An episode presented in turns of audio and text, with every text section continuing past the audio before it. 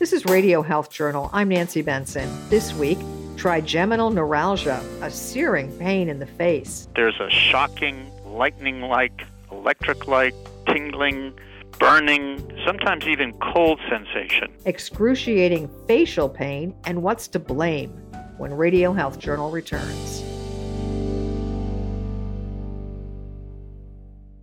I'm Reed Pence, the producer and host of Radio Health Journal. If you like listening to Radio Health Journal, you'll also like our sister show, Viewpoints, which covers a wide array of topics from education to history to the environment. Here's a preview of what they're covering this week on Viewpoints. We found out that the person on whom we were conducting a background check had lied about his name and had been involved in a fraud that he had tried to cover up previously. The life of a private eye. Then, 1400 years of spelling history, we've never had any rules for new words coming into English or created in English. The many flaws of the English language. I'm Marty Peterson. And I'm Gary Price. These stories in depth this week on your public affairs magazine, Viewpoints. Listen to Radio Health Journal and Viewpoints on your favorite radio station. And subscribe and listen anytime on Apple Podcasts, Google Play, and Spotify. Also, follow us on Instagram and Twitter at Radio Health Journal. Not many people have heard of trigeminal neuralgia. It afflicts about 150,000 people per year. And if you Google it, you'll find a disorder whose pain is so severe it's known among some as the suicide disease. It's a nickname doctors hate to hear, but could it be reality? Before answering that, let's start by looking at what exactly trigeminal neuralgia is. The trigeminal nerve is the fifth cranial nerve of 12 that come from your brain and go out to various parts of your face, your throat, and your head. Trigeminal neuralgia is a disease that affects the trigeminal nerve and it's characterized by severe, sharp stabbing pain in either the cheek or above the eye or in the jaw region. That's neurosurgeon Dr. Mark McLaughlin of Princeton Brain, Spine, and Sports Medicine in Princeton, New Jersey. It's caused by a blood vessel that comes in contact with the nerve as it comes off of the brain. The theory is is that we get older, our brain will sag down a little bit and the blood vessels can elongate in the brain and they can come in contact with the underside of the nerve and start digging in or pulsating into part of the nerve. And that pulsation can cause an irritation of the nerve. And when the nerve is irritated, it fires. Much like you get a herniated disc in your low back and you get radiating referred sciatica down your leg, if you get a pinched nerve in your brainstem at the trigeminal level, you'll get excruciating shock like facial pain. And it often affects the older population, according to Dr. Jeffrey Brown, a neurosurgeon at NYU Winthrop Hospital and national chairman of the Medical Advisory Board of the TNA Facial Pain Organization. As we age, our arteries become atherosclerotic. They get cholesterol deposits and they become more brittle. And as they become more brittle, they get curvy. And also, in time, the brain inside the skull tends to sag, so the relationship between the arteries and the nerves changes.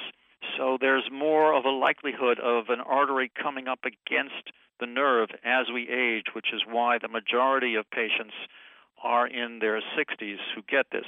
Yet diagnosing trigeminal neuralgia isn't easy. So, what do doctors look for? sometimes the lightest touch of the skin or a cool air or a hot liquid, any kind of stimulation of the sensory nerve of the face can trigger the electric shock like sensations. Whereas a hard pressure, like pushing in into the cheek with your finger firmly, that doesn't cause any kind of pain at all. But while the classic triggers are helpful, diagnosis is still a challenging process. Brown says patients usually see multiple doctors before they get to a neurologist. When they do, the likely first line of treatment is a medication that seems a little unusual. It's actually a seizure medicine because trigeminal neuralgia is a disease of the nerves, and seizure medicines reduce the electrical conduction in the nerves and in the brain and in the spinal cord.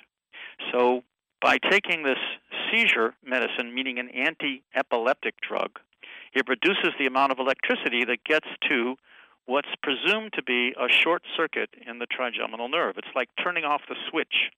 If you don't turn on the electricity, you're not going to get a short circuit. So, by reducing the amount of electricity to the short circuit, presumed to be in the nerve at the level of the brainstem, you can reduce, stop the pain. But seizure meds don't cure the problem, and over time, the drugs can begin to impact basic brain functions. It affects your ability to walk. You can trip, you can drop things, you can forget things, you can fall, you can't concentrate, you can't do your work because you're on too much seizure medicine. It's poisoning your brain. Not permanently, but when you're taking the medicine. So, what options are left? McLaughlin says he likes to try at least three different medications before moving on to surgery. And if surgery is needed, Brown says there are several different procedures that can be done. One approach, which seems easier, uses needles or radiation to injure the nerve.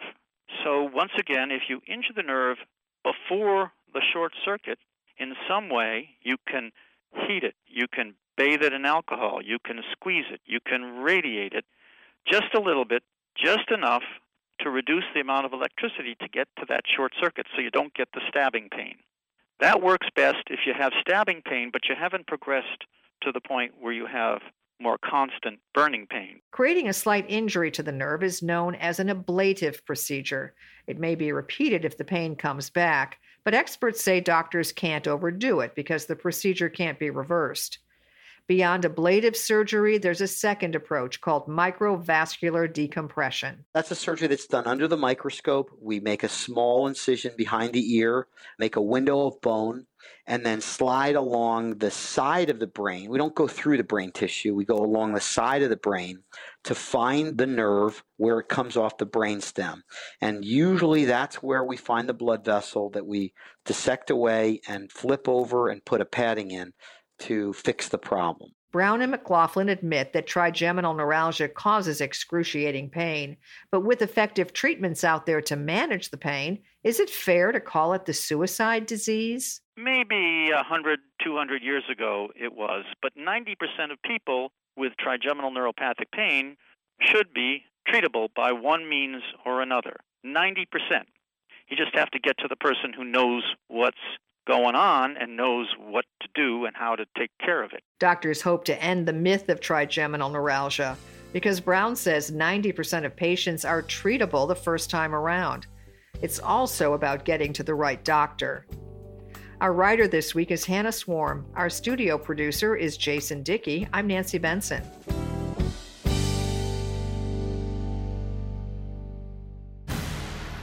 Radio Health Journal returns in just a moment.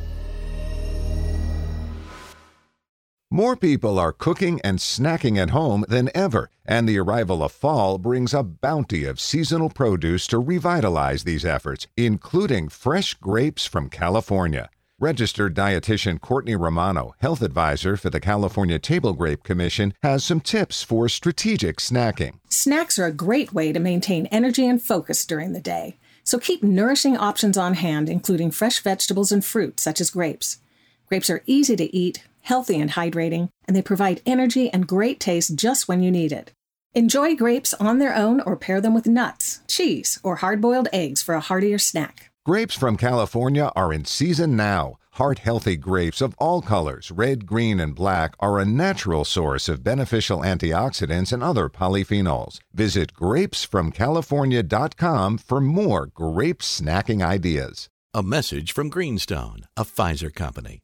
Most of us know about generic medications, drugs that work in the same way and provide the same clinical benefit as brand name medications, often at a lower price.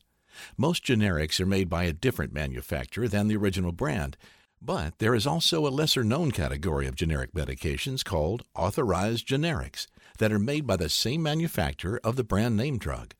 Authorized generics, like all generics, meet FDA quality and manufacturing standards. Authorized generics are the same as the brand name drug and only differ in that they do not have the brand name on their labels and may have a different marking on the medication. In limited cases, they may have a different color. Authorized generics are not new. Greenstone has been supplying authorized generics for over 25 years. Talk to your pharmacist or visit greenstonegenerics.com to learn more and see if they manufacture an authorized generic version of the medication you take. As many as 89% of hospitalized COVID 19 patients are at risk of a complication called cytokine storm, a leading cause of COVID death. But there's good news. Hospitals across the U.S. are enrolling patients in a trial evaluating lenzilumab, a treatment candidate designed specifically to stop this storm, even with only one day of treatment. Dr. Cameron Durrant, CEO of Humanigen, the company developing lenzilumab. Having a therapeutic that can significantly reduce the time to recovery from COVID 19 and send patients home earlier could dramatically impact the arc of this pandemic. Participating in the study means access to a potential treatment option in addition to standard of care therapies. Trial participant Mark Baranski shares his experience. I don't know if I received lenzilumab or not, but I viewed the trial as doing everything I could for my recovery while contributing to the fight against COVID 19. I certainly encourage others to do the same. To learn more and find this trial near you, visit StopStorm.com. That's StopStorm.com. And that's Radio Health Journal for this week. Radio Health Journal is a production of MediaTracks Communications. Follow us on Twitter, Facebook, and Instagram to learn more, and check Apple Podcasts, Google Play, and Spotify for a library of past programs. Plus, you'll always find previous segments and information about our guests at radiohealthjournal.org. Join us again next week for another edition of Radio Health Journal. Coming up next week on Radio Health Journal. You'd hear a car alarm and you'd be able to say, ah, that's in G or G sharp or something like this. So, absolutely no reference on being able to name musical notes seemingly out of thin air. Could there be millions of people who have perfect pitch and don't know it? Then the story of a black man who became an historic organ donor without his family's okay. His beating heart was removed and his kidneys were removed at the same time. And the heart was put into the chest of an ailing white man. All that and more on Radio Health Journal.